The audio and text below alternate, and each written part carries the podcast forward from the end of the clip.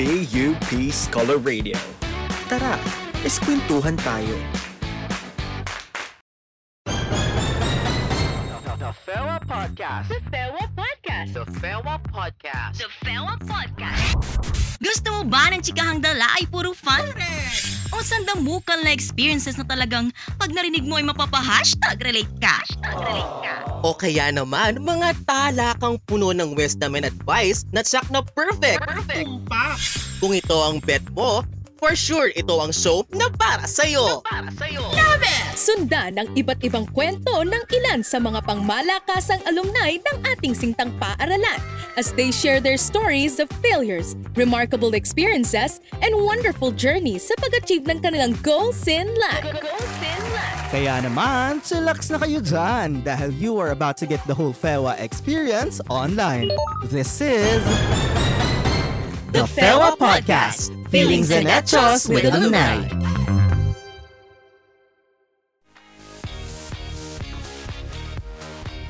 Nagmamagandang hapon mga Fewari Waps! Fresh week, fresh episode. Ako ang Fewa Curl nyong singsikip ng Teresa, sing ingay ng Poresa, hindi kasing pes ni Ariana. Ang masasabi ko lang ay, yeah, si Ari! At ako naman, ang paborito niyong fellow girl ng karupukan na laging hopya sa kaharutan si Maru. At ngayong linggo, pag-uusapan natin ang pag-ibig. Kaya kung ready na kayong kiligan at masaktan, sige, deserve nyo yan! Deserve na deserve! Kaya naman, samahan nyo kaming makipagbardagulan with alum na may chikang felt na felt at kwentong bet na bet dito sa The Pewa Podcast Presents Charadara! Charat! Mga pes na pag-ibig! Grabing pasabog naman yon, pero Girl Ari ah. Tesablay nga. Grabe, it's a brand new day talaga para sa ating mga Fewari Ups para i-pursue ang kanilang mga passion and hobbies, di ba, Fewa Curl Ari? Oo nga, 'di ba? Gaya nga ng ginawa ko kanina, so super music music lang si Ati. Ikaw ba? Pero Curl Baro. Yes, ito, still alive and kicking, yes. Alam mo ba, Fewa Curl Maro, may nagchika sa akin na nagsend daw siya sa'yo ng letter pero hindi mo pa daw sinisin. So, sinner ka ba? Ay, ito na, nasin ko na. Sorry naman. Sorry talaga. Ay! Busy girl. At ayan nga, basahin na natin ang ating letter for this episode sa Dear Fewa Curls. Yan. Magandang araw. Itago na na lamang po ako sa pangalang Len from Las Vegas Models. Ay, iba pala yun. Charot. Ba iba yun? pala yun. ako po ay incoming fourth year broadcasting student at masasabi ko pong simula pa lang noong ako ay unang pumasok sa PUP ay interesado na akong sumali sa mga volunteer work at i-involve ang sarili ko sa mga community works. Yes, grabe yon. Maraming beses na rin ako nag-try na sumama sa ilan ngunit hindi ito natutuloy dahil palagi na lang akong nahihirapan na kumbinsihin sina mama at papa na payagan ako. Ay, charot. Ayoko namang hindi magpaalam kasi baka mag-alala sila sa akin. Bilang nag-iisang anak, ramdam kong mula pa noon ay mas mahigpit ang aking mga magulang kumpara sa mga magulang ng aking kaibigan. Dahil dito, nahihirapan akong sumubok na tumuloy sa mga volunteer works. Kung kayo po ang nasa kalagayan ko, paano nyo po kaya makukumbinsi ang inyong mga magulang na payagan akong gawin ang pag-volunteer? Maraming salamat po mula kay Len. O ha? Na-excite na ako kasi ang chikahan natin today ay related dyan, malamang. Tama, di ba? Pewa Curl Maro. Yes, grabe yung ating guest for today dahil siya ay known for her unswerving dedication, love, and passion for volunteer works. Siya rin ay isang activist, an advocate, and PUPCOC's 2019 Best Public Speaker, yes, to the highest level. Indeed, a true winner sa life. gracing our podcast on this very winsome day para i-share ang kanyang secret to winning life. Let's all welcome our true winner, Miss Winona Gail Galvez. Hello po! Hello, Ari and Maru. Grabe naman yung conviction dun sa intro. Medyo nakaka-pressure tuloy chumika today. No pressure naman po, Queen. True, no pressure like pressure cooker. Charot. Ayan, mamaya, nilaga na naman tayo, Day, ha? Kamusta naman po kayo, Miss Win? okay naman, very excited to be part of this podcast. Actually, first time ko. And lover din ako ng mga podcast. So, very excited for this chikahan. Oh my gosh, we are excited as well, Miss Win. Siyempre, it's an honor to be um, with you in the same call. Ay, same call. Move on naman tayo sa ating chika galore or whatever. So, para malaman natin kung ano pa ang mga chika-chika ni Ate Win sa atin. Ayan. Simulan mo na, Pewa Curl Maro. Yes, andito na tayo sa ating How Are You to Find Out stage. Yes, talakas maka-dating ako. How Are You to Find Out? Ayan nga, ang ating Getting to Know stage. So sa unang question po, Miss Win ay describe how you are feeling right now in three words. Sige, in three words, kahit madami akong feelings today. Una, soft, as a soft girl, feeling soft. Pangalawa, excited. And of course, hopeful. Yes. Oh my gosh. Anong anong hope po 'yan, Ate Win? Like in general.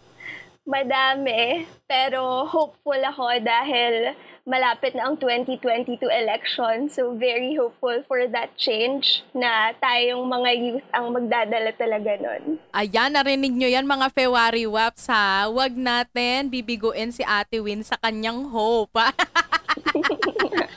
Ang next naman po natin ay, what's new to you after PUP?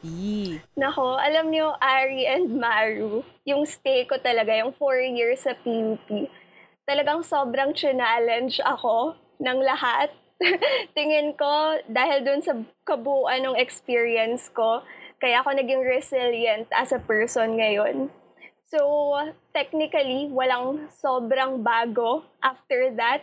Pero ngayon siguro masasabi ko na I'm in a place where I can apply all the lessons I've learned. Yung mga challenge sa akin before when I was in PUP. Ngayon, I'm finally applying those in quote-unquote the real world. So ayun, tuloy pa rin yung sa mga volunteer work. And ngayon, I'm very happy to have development work as my career. So every day, ang rami ba yung bago. And it's also my everyday duty na mag-isip pa ng maraming ideas how we can better serve the community. Grabe naman yun, di ba? Ang daming challenges, pero bakit ang fresh-fresh pa din, di ba? Tama. Asan ang ano doon? Parang tayo isang seat work lang nung ano, nung face-to-face pa. Ang haggard na natin. True, di ba? Sabi nga, papasok ka sa PUP na fresh, tapos paglabas mo, ay, oh, haggard. Pero si Ate Win, hindi ang fairness. Ayan po, ang ating next naman ay, what are you up to nowadays, Ate Win? As a madaming ganap na person, to summarize, ayun, as a job, I am a development worker full-time. So, two years na ako. Ito yung first job ko rin sa non-profit organization called Kaya Natin Movement for Good Governance and Ethical Leadership. Tapos ang ginagawa ko doon, I'm a program officer for local governance. So lahat ng pakikipag-partner sa mga community projects with LGUs, ako yung point person for that. So ayun yung day job ko. Pero on the side, dahil nga hindi tayo nawawala ng energy, tuloy-tuloy pa rin yung volunteer work ko and my personal advocacy project, yung Akyat para sa Dumagat. Mga katutubo naman yon. So on the side, I also help out doon sa isang youth movement for human rights, yung We the Future PH. And syempre, pinaka-importante, I'm a mother of two cats. so sa lahat ng ganap, ayun, may mga babies din ako dito sa bahay. Oh my gosh, so cute, Mami Ayan. Nako, um, di ba po super, super busy nyo? Paano nyo po na ma-manage yon? Talagang time management, prioritization is key. Ako as a Taurus, mahilig ako mag-take down notes, mahilig ako mag-planner, and really it's mind setting. Naiisipin mo, dapat you take it one day at a time. Kasi pag inisip mo lahat ng mga commitments mo, ng responsibilities mo, mo-overwhelm ka talaga.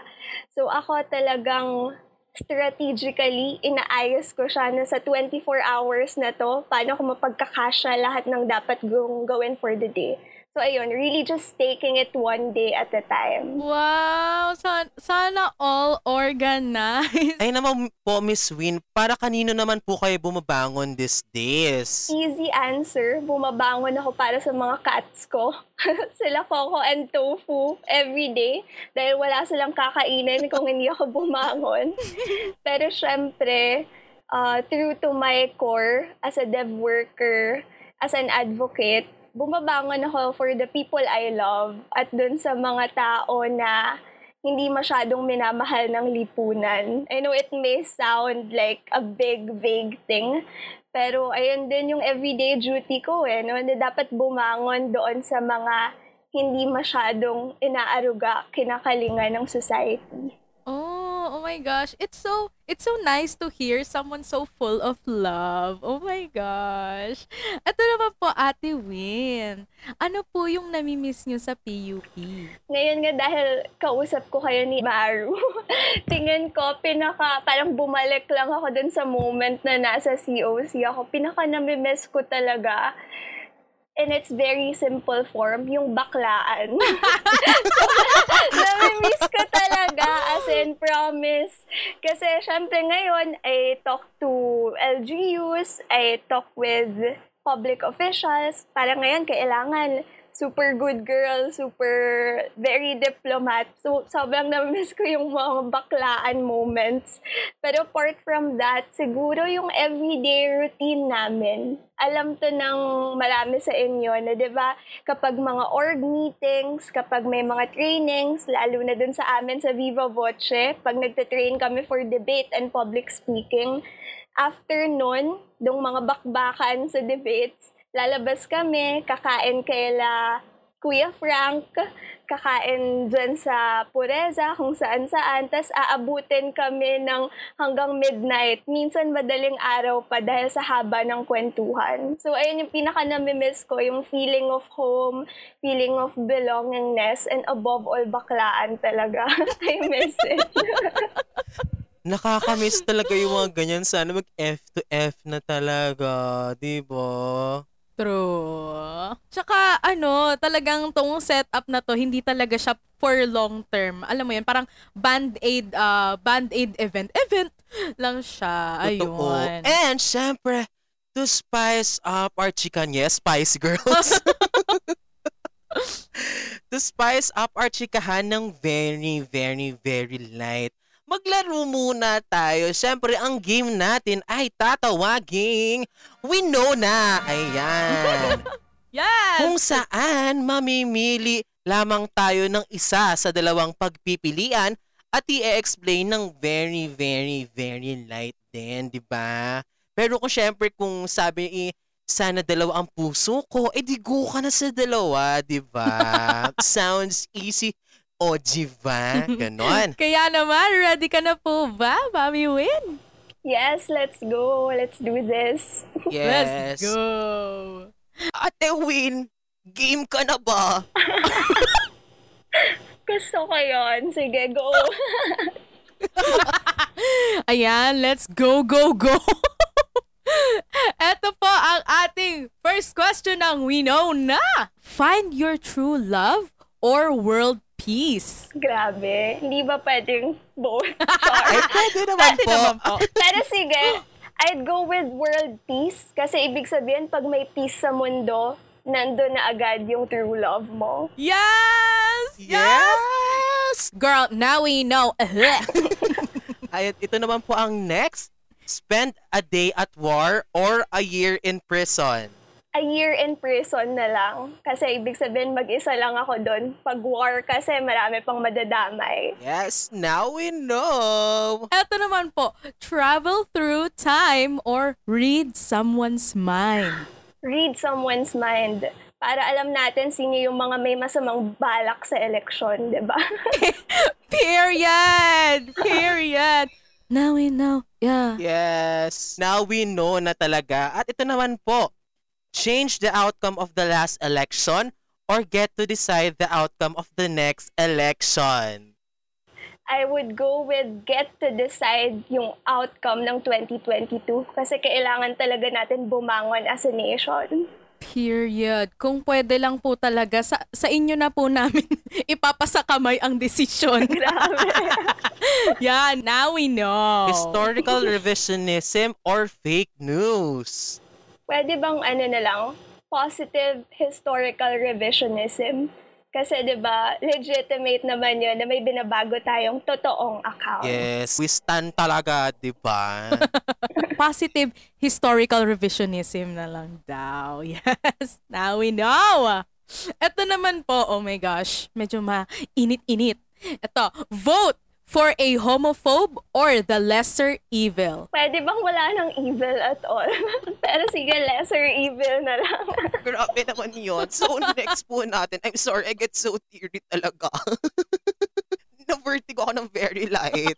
And para po sa ating last sa Winona ay Maria Clara o Gabriela Silang. I'm not for pitting women against one another, pero mas I identify with Gabriela Silang. Oh my gosh, I stand you talaga, Miss Win. Oh my gosh, like, work. Now we know, girl. Eto na ang ating main event. Ayun. Eto na po ang ating first question. Oh my gosh, I am dying to hear this.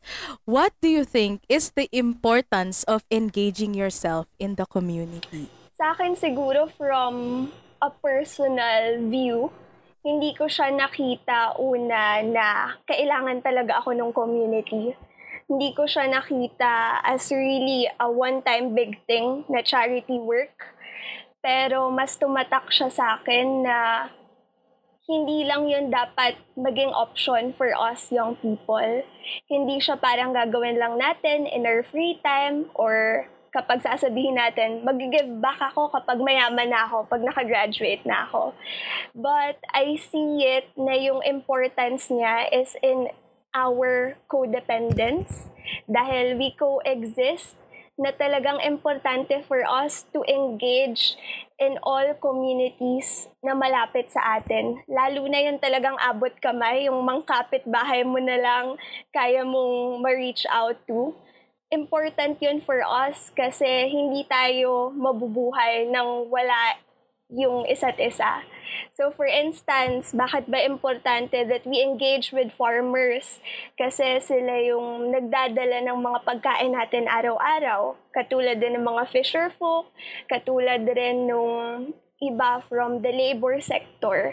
Lahat sila merong kino-contribute sa atin kahit hindi natin yun makikita na sobrang physical manifestation. But one way or another, we coexist and nagdedepende tayo sa isa't isa. At that's very important for us to support one another through community engagement. Oh, diba?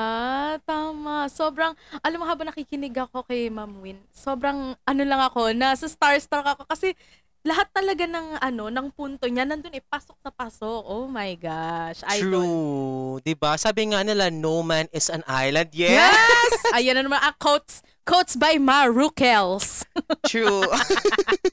Grabe yon di ba? Kasi tayo sa isang community, para tayong walis ting-ting, di ba, na kapag ka kulang or kapag ka konti lang, hindi natin magagawa ang isang bagay. Di ba po, Miss Win? Yes, true na true ka dyan.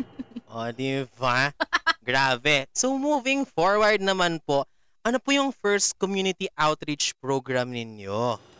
Feeling ko, Mario, makaka-relate yung letter sender sa akin. Kasi before then, hindi ako pinapayagan talaga. I grew up in a very strict, conservative household. Kaya yung una kong outreach for a community was when I was 17 years old. At low-key takas pa siya. Kasi it was in Laguna. So, nag-part ako nung isang Facebook group na Volunteer Opportunities Philippines. Tapos parang ginagawa ko, nag-screenshot ako ng lahat ng mga opportunities for me to go out there and volunteer. Tapos ewan ko kung anong pumasok sa isip ko, pero that time naisip ko, okay, kahit hindi ako payagan, kahit yung pera ko lang, yung allowance ko, tutuloy na talaga ako. so, nung isang class na morning lang, that was a Thursday. I remember it very vividly. Sumakay ako ng bus papunta sa Laguna na sinerch ko lang, ginoogle maps ko lang yung directions at nagpunta ako dun sa isang home for the aged.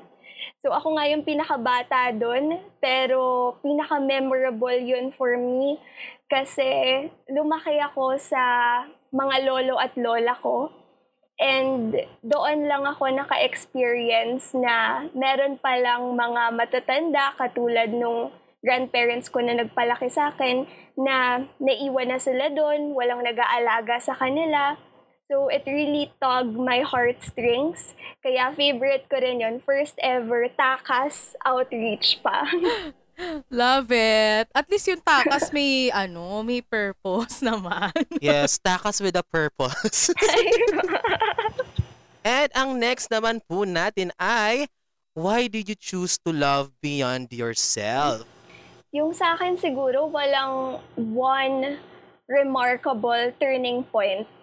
Pero nung college ako, habang nasa PUP, unti-unti napapansin ko sa sarili ko na nagkakaroon ako ng internal change of heart na kung dati pumasok ako as a wide-eyed 15-year-old girl na yung pangarap lang ay para sa sarili, every day habang iba-iba yung experience ko in the university, yung pangarap sa sarili, nag-transform na siya na marami na akong kasama dun sa pangarap na yun. So, hindi na lang siya for myself, but it, it became a dream for it, for everyone. It became parang pangarap kasama yung bayan. So, hindi siya parang isang biglaan na nagising na lang ako na, okay, ito yung gusto kong gawin. Pero it was an everyday decision and it finally took off when I graduated from the Sintang Paaralan. Mm, period. Wala talagang parang super unang snap na, oh my gosh, parang gusto kong mag-ano, gusto kong mag-engage sa community. Wala po kayong ganun or meron talagang unforgettable moment na, oh my gosh, I'm gonna start doing this? Siguro yung moment lang na nagsabi ako na gusto ko na siyang gawin as my everyday work, as my life's work, was when I was in fourth year college. So, nung time na yon marami na akong pinuntahan na volunteer activities, bukod dun sa Home for the Aged, katulad mo, Ari, sa mga orphanage. Tapos, na, naging tutor din ako para sa mga out-of-school youth sa Quezon City. So, marami na ako na-experience beforehand. Pero nung one day, in my fourth year, habang nagtithesis and OJT dahil mahilig akong umakyat sa mga bundok, meron akong na-meet na isang community leader ng mga dumagat. So katutubo siya, pangalan niya si Tatay Erning. Tapos dahil yung inakyat namin, three mountains in one day, parang buong buhay namin, nakwento na namin sa isa't isa. So doon ko na laman first hand na grabe pala yung discrimination nung sa mga katutubo tsaka gaano sila kahirap doon sa kabuhayan nila na community-based tourism. So from there, ginawa ko siyang advocacy project. Una, mag-isa lang ako. Ngayon, may team na. From then on, naisip ko na hindi na lang siya volunteer work. But this is something that I wanna do habang buhay pa ako. So ayun, dun hindi siya talaga yung official turning point, but it's one of those memories na talagang pinakatatatak sa akin. What made, made me decide to go into development work. Love it! Oh my gosh! Super, ano talaga, yan na naman ako, na starstruck na naman ako sa pag sa pag-listen kay Mami Wen, di ba, Maro? True, talagang nakaka-inspire talagang pumasok sa community work. Kaya naman sa ating next question ay How did PUP help you develop a connection with the community?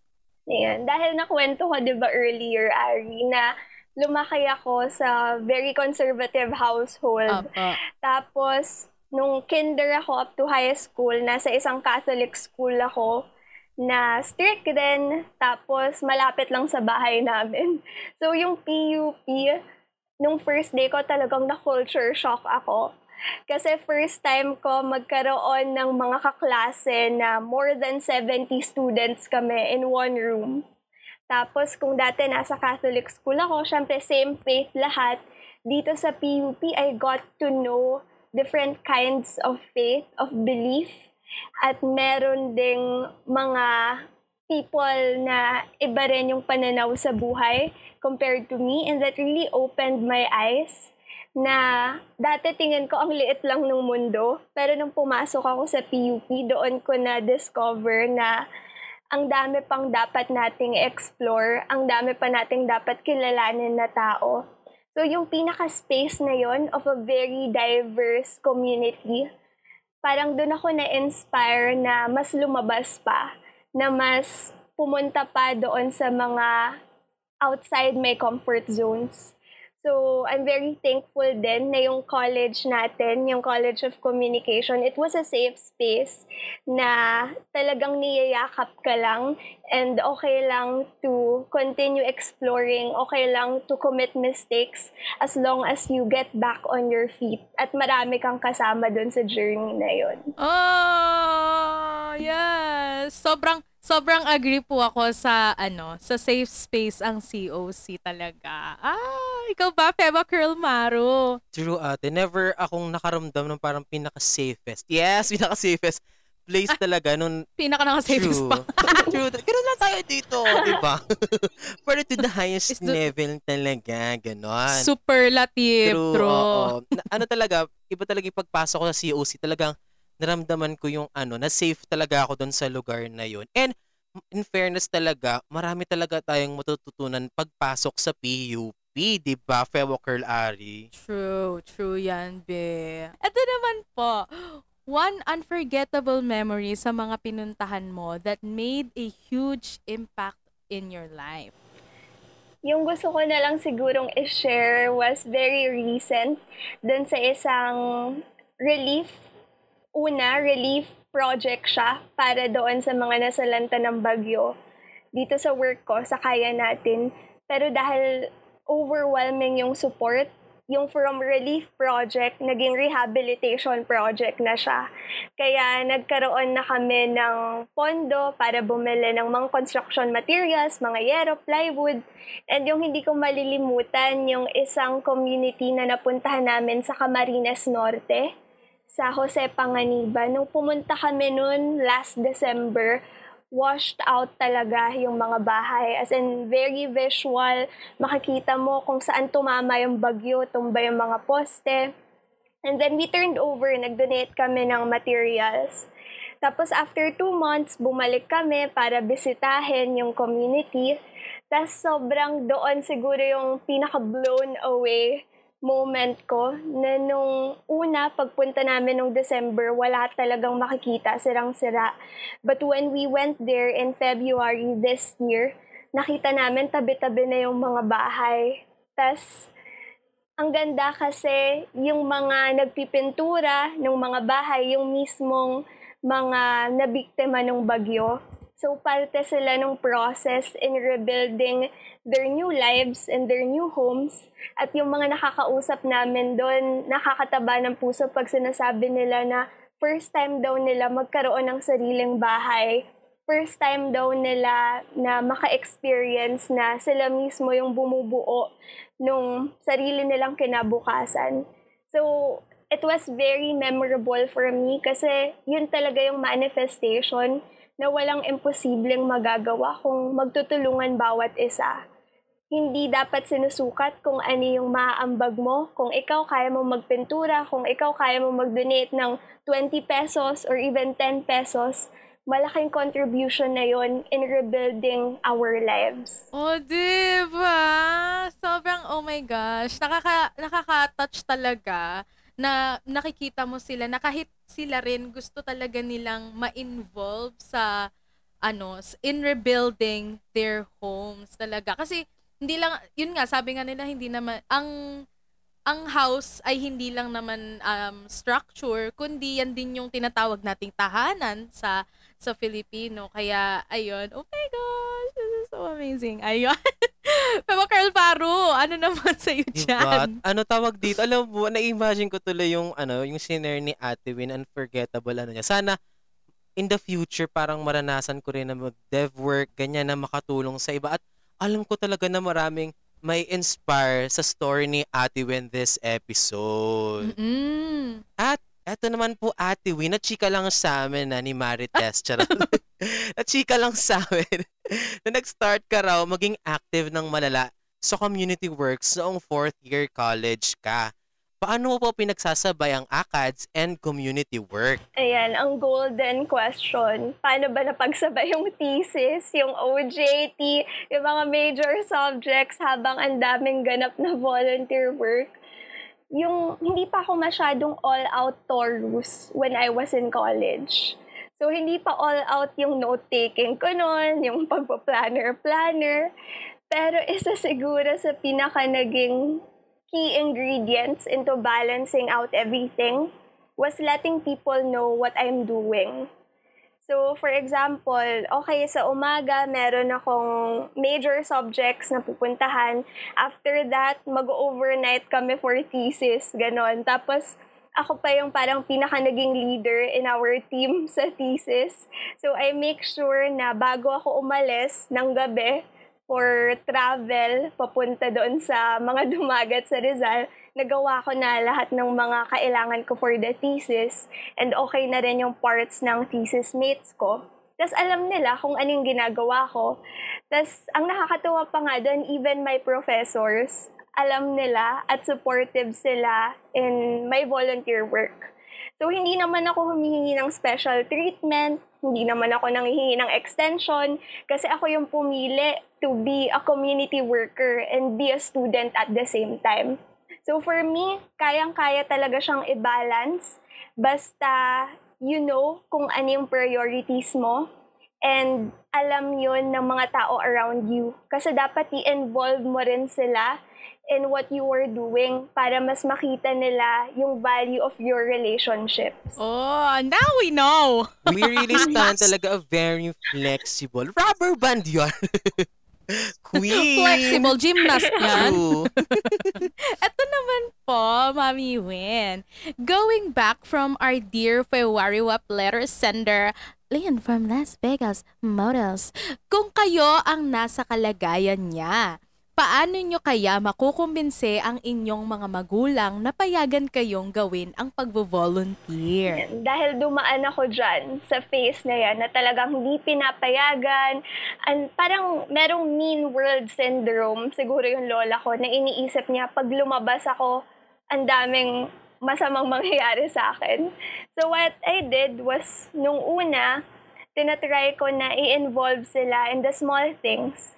Halimbawa, ah, nangihingi ako ng allowance, sinasabi ko na baka pwedeng dagdagan yung baon ko kasi bibili ako ng pang-donate for food packs doon sa isang community na sunugan or i-invite ko yung mga kapatid ko na tara mag-declutter tayo sa bahay, yung mga lumang damit natin, i-donate natin. So, tingin ko dun sa ating letter sender, naniniwala akong kayang-kaya natin itog yung heartstrings ng family mo as long as they see the value in it. And naniniwala ako na hindi naman totally ayaw nila na pasalihin ka, pero they just worry about your welfare because they love you. So, pinaka-importante lang na ipakita natin kaya natin na independent tayo, but at the same time, isama natin yung family natin in what we are doing. hanap tayo ng spaces for them to participate kasi doon nila pinakamararamdaman na hindi ka naman lumalayo sa kanila. Pero lumalawak lang yung circles mo at mas marami ka ng taong gustong mahalin. Oh, di ba? Narinig nyo yon guys? Oh my gosh! Dapat isa puso talaga tong mga words ni Ate Win kasi alam mo yon parang ano, parang hindi mo talaga may isip at the first place na, oo nga no, parang pwede ko naman pala uh, gawan ng paraan to kung um, ayun nga, the circumstances allow naman din. So, 'di ba? Why not? 'Di ba? True ka dyan talaga. Kasi kung gusto talaga natin, yung isang bagay, gagawan at gagawan talaga natin yun ng paraan. Kaya dun sa mga may takas with a purpose dyan, oh, baka naman. Moving on naman po. Ano po yung top goal nyo in your life? My top goal bilang isang ate, kasi four kami na magkakapatid, yung mga sumunod sa akin, bata pa talaga. Tapos yung youngest, grade 4 pa lang siya ngayon. So talagang malaki yung age gap. I would say na pinaka-goal ko in my life is galingan pa talaga in being a fighter, being an advocate. Kasi gusto ko sana kapag white na yung hair ko, pag hindi na ako masyadong makaakyat ng bundok, makalakad, sana yung mga struggles natin ngayon, yung mga ipinaglalaban ngayon, hindi na po problemahin po masyado ng mga kapatid ko, nung generation nila. Kasi ayun din yung pinaka-achievement in development work when you are no longer needed in that space. Na sana yung top goal really is less na yung mga NGOs natin, less na yung mga kailangang sobrang lumaban at the front lines kasi ibig sabihin nag-work na ng maayos yung system for everyone. So ayun, sana a kinder, a better future for their generation. At sana maabutan ko rin yun kahit mga maputi na yung buhok ko. yes! Period. Yan, kahit maputi. Yan. Kinantahan. Di ba? Dinaan na sa kanta. Pero true yun, di ba, na talagang bawat isa sa atin ngayon ay talagang tinitingnan natin, nilook forward natin na sana maabutan pa natin na gumanda talaga ang Philippines. Di ba? Kasi mama, in the future, hanggang kaapu-apuhan ko, nagbabayad pa rin ng utang. Oo. Oh. Ay, ay, ay. Oo, tsaka it really struck me when Ate Wen said that um, a kinder a kinder future para sa ating ano. Kasi 'di ba, yun naman talaga yung goal, 'di ba? Yan ang goal dapat natin. Hindi yung ano, isi-shame pa natin yung mga bata ngayon, oh my gosh, kids have it a lot easier right now. Hindi po. Hindi po. Ayan. Kaya super support sa tough goal. Tough goal. tough goal na yan. ito naman po ang ating next. Ayan, ito. Isa pang hashtag top goal. Ano ang feeling na ma-ship kay Pasig Mayor Vico Soto. grabe, ibang level yon. Pero background lang ah, grabe. Baka i-bash naman tayo ng mga tao dito. Hindi po. kasi, nangyari kasi yon Dahil from Pasig talaga ako. Tapos, I campaigned for him kahit nung counselor pa siya. So, hindi pa masyadong sikat that time. Tapos, in-interview ko siya na very up close and personal, ganun, small circle lang yun na-invite. Tapos may photo kami dalawa na nag-picture kami. Ang nag-start talaga yung mga kaibigan ko sa COC. Sila yung mga nang asal-asal na first lady, ganyan. Tapos nung graduation day na namin, nakabarong dress ako. Tapos nag-post lang ako ng selfie on Twitter. Tapos yung mga tao, eh, naasal ako na first lady ng Pasig, ganyan. Dumating siya sa point na talagang may mga nagme-message sa akin nang hingi ng wheelchair, ng mga eh, pondo daw para sa liga, mga pa-jersey, gano'n. So, fun-fun naman, nakakatawa kasi ibang level yung Mayor Vico, pero umabot siya sa ganong level. Naniwala silang first lady talaga na Pasig. Oo! Grabe yun, ha? Talaga na paniwala ang madlang people. Ayan. What single characteristic must every national leader have? Yung sa characteristic ng leader, it would apply kahit nasa community ka, kahit nasa local position. But pinaka-importante din pag-usapan, di ba? Talaga yung national seat. And I see na yung pinaka-importanteng value na meron dapat yung susunod nating presidente. Hopefully, siya yung isang tao na hindi takot ibahagi yung pamumuno niya. We need someone whose leadership is shared. Kasi natutunan tayo sa kasaysayan, 'di ba, na hindi nag-work para sa atin yung mga kinikim-kim yung kapangyarihan, yung mga sobrang in love with power. So hopefully our national leader bukas yung puso niya na ibahagi yung leadership niya sa mga tao through totoong consultation, sa mga totoong programa at polisiya na talagang beneficial for all sectors. Sana talaga ano, mahilig siya mag-share-share ng power. Tama. Yun nga po sabi nila, di ba, a good list, ay, a good leader is a good listener. Yan, si Fewa Maru na tulala na True, te. Kasi nasa star, starstruck talaga ako sa mga Sobrang- ni Ate Win, di ba? Kasi it's amazing, gano'n. And ito naman po ang ating next question. Grabe. Ano po ang pinakamahalagang ayuda na maaari mong mabigay sa kapwa natin sa panahon ngayon? But there is a catch. Siyempre, mag-start po tayo with I believe and end with an I. Thank you. Ganon. Pang Miss Universe talaga. Ah, pupush ko talaga yung challenge na yun. ah. I believe that the most important form of aid that we could give to others is the value of companionship. Pinaka-importante ngayon na hiwa-hiwalay tayo, kailangan nating mag-usap-usap with our screens in front of us. Dapat mas iparamdam natin yung presensya natin, hindi lang doon sa mga taong malapit sa atin, pero doon sa mga talagang nangangailangan na marinig sila, nangangailangan ng psychological help dahil importante yon sa ating mga may kaya namang ibigay. Hindi kailangan na monetary but just being there na you are a companion, you are a fellow Filipino, kailangan extra effort tayo to extend that presence. And I thank you. Ah! Period! Grabe, period lang ako ng period at true ng true. Love it ako ng love it. Dahil I couldn't agree more with Ate Win's words. Yun nga, yung sinabi mo kanina, Maro, na no man is an island. Talaga, we we need each other because we coexist together. Coexist na nga together pa, o di ba? Di ba nagaya ka sa O, akin? di ba? Superlative. Ito naman po, for the last question. Paano nagiging part ng pagmamahal natin sa komunidad ang pagbabakuna at pagpaparehistro para bumoto? Ito po ulit, start with I believe and end with and I thank you. I believe na ang love o ang pagmamahal hindi lang dapat nananatili sa mga sarili natin, sa mga bahay natin, pero ang pagmamahal dapat talaga binabahagi.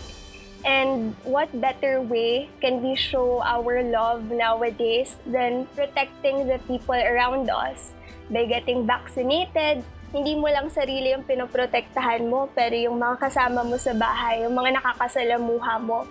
At isa sa mga pinaka-paborito kong forms of love is the kind of radical love. Kasi yung resistance, yung gus- kagustuhan natin na may baguhin sa lipunan, ayun ay pagmamahal para sa isa't isa eh.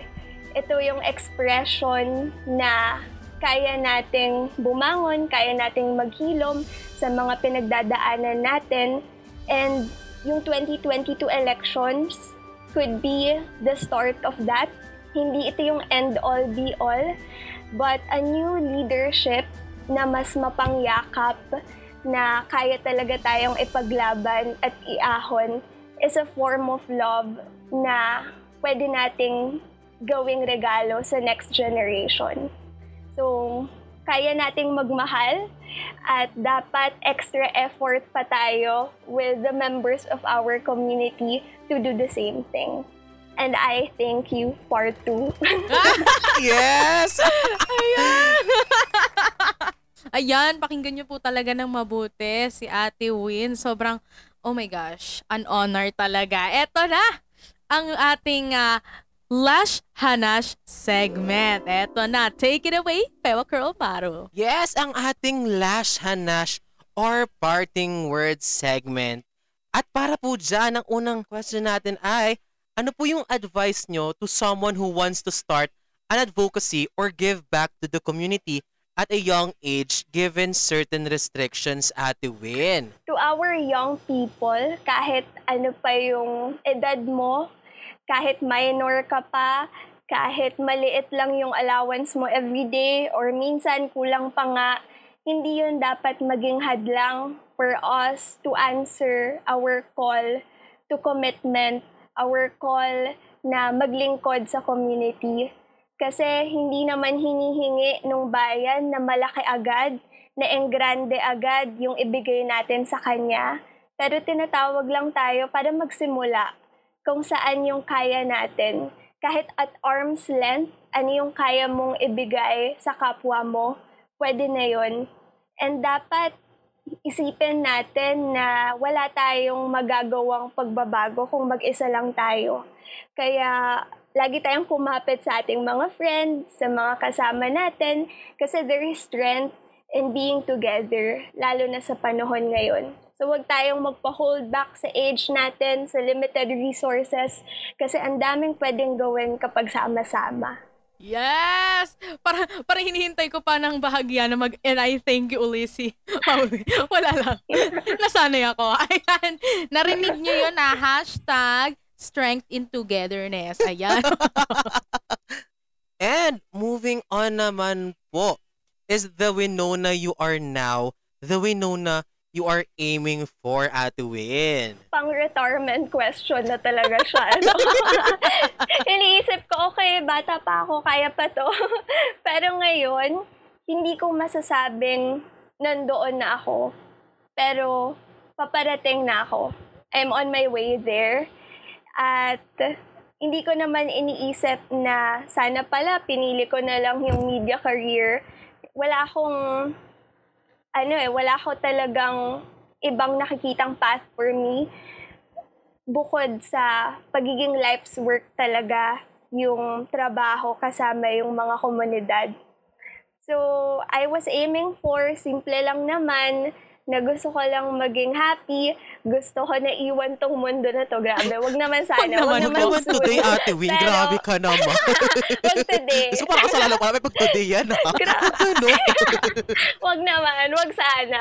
Pero isa talaga yun na I was aiming for na kapag nawala na talaga ako dito, I can say that I lived a full life. So, I'm on my way there. Pinupuno ko yung mga kaya kong punan. And hopefully, yung laban naman, marami naman tayo. Sana mapagtagumpayan natin. yes, we are with you with that, Ate Win. Yeah. So far, so far. True. And syempre, with that po, ito na po yung ating next question. Picture that you are launching your last solidarity project. Grabe, pang parang pang last na talaga. Ayan na talaga. what would this project be and what it is titled? What ano po yung title nito? Ito very simple lang, Maru. Very simple lang naman. Pero at the back of my mind, lagi kong naiisip na sana magkaroon ako ng isang advocacy project called Reclaiming Our Weekends.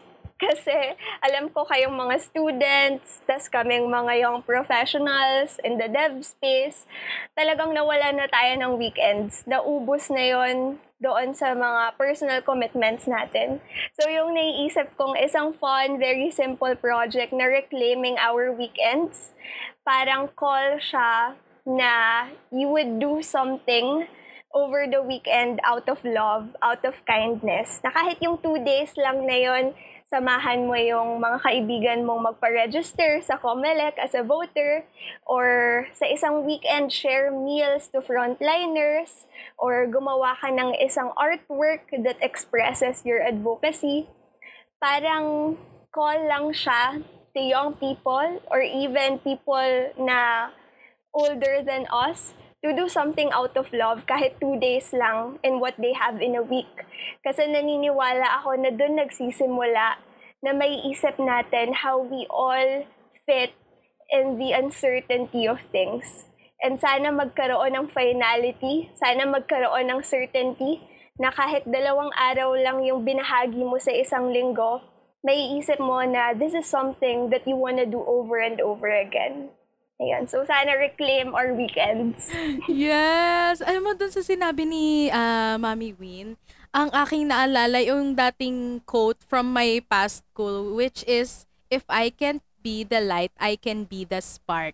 So, ayun. An nakakatuwa kasi, you know, from the smallest things, it can add up to big bigger things. So, di ba? Yes, true ka dyan. At meron din akong coach, eh, papahuli ba ako? Charot. Ayan na, nanlaban talaga.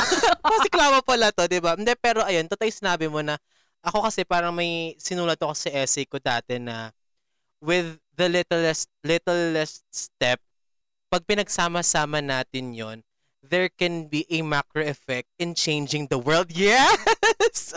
Let's go! Pero ayun, sobra talagang nakaka-inspire ang mga words ni Ate Win. And alam ko, sure na sure ako na lahat ng February Waps nating nakikinig ngayon ay mas lalong lumaki ang puso, figuratively. ha? Huwag naman yung enlargement of the heart. Yan. Ayan. Pero ayun, Ate Win, thank you so much. Ito po, baka may message po kayo sa ating mga February Waps. Sige, dahil nag-quote kayong dalawa ni Maru, hindi rin ako magpapatalo. May quote din ako. Ito naman, favorite ko. Ang nagsabi si Audrey Lorde, sabi niya, What we must do is commit ourselves into some future that can include each other. So, sa mga nakikinig sa atin, sa mga fellow PUPians ko, gusto kong sabihin na kahit ano pa yung maging pangarap natin, hindi kayo pipigilan kung ano yung gusto nyong ma-achieve, yung goal nyo in life. Pero yung pakiusap ko lang sana, lagi nating isama yung bayan sa pangarap natin. Kasi doon tayo hindi mabibigo. Doon yung kinabukasan na talagang sama-sama tayo. So kahit ano pa maging dream mo, kahit gusto mo maging accountant, engineer, broadcaster, lagi mong isama yung community mo. Kasi doon at doon tayo babalik. Yes! Period ulit! Yes. True. We really stand a queen. Ipasok na nga natin sa MUPH. Charot. True. Auto win. Ay! Diba? And ayan na po, Ate Win. Baka meron po kayong gustong i-promote, di ba? Siyempre, malapit-lapit na, ganyan. Baka gusto talagang i-promote ang mga bagay-bagay. Ganwan. Hindi ko na ipopromote yung mga sarili kong advocacies. Pero kung ikaw meron ka, simulan mo na yan ngayon. Kasi there is no time more telling na mas urgent than now. So go na yan and let's support each other. Thank you, Ari and Maru. Ala, grabe. Thank you po talaga. At syempre, alam ko marami talagang na-inspire kay Ate Win today. Di ba, Fewa Curl Ari? Oo, at sana isa puso nyo ang words ni Mami Wen dahil winner na winner na siya talaga sa ating mga puso. Diba? Ayun, wala na copyright ha. Siyempre, ayan, Avisala Esma. Yes, encantado dyan. Thank you po, Ate Win, at maraming, maraming, maraming, maraming salamat po for sharing and allowing us to hear your wonderful journey of loving our community here on the FEWA podcast. Indeed, you are a true hashtag Lodi and Life. Correct! With a mind that thinks, a heart that cares, and a hand that works. No doubt, Miss Win is a true winner. Sabi nga natin kanina. Oh, Yes. Thank you very much po, Ate Win. Thank you po! Thank you rin. Super nag-enjoy ako. Yes, kami rin po super nag-enjoy and maraming natutunan from you. True. Ito na nga, Fewa Curl Maru. Ito na ang ating Isplug of the day. ikaw naman, ah, gusto ko ikaw ang mauna dito.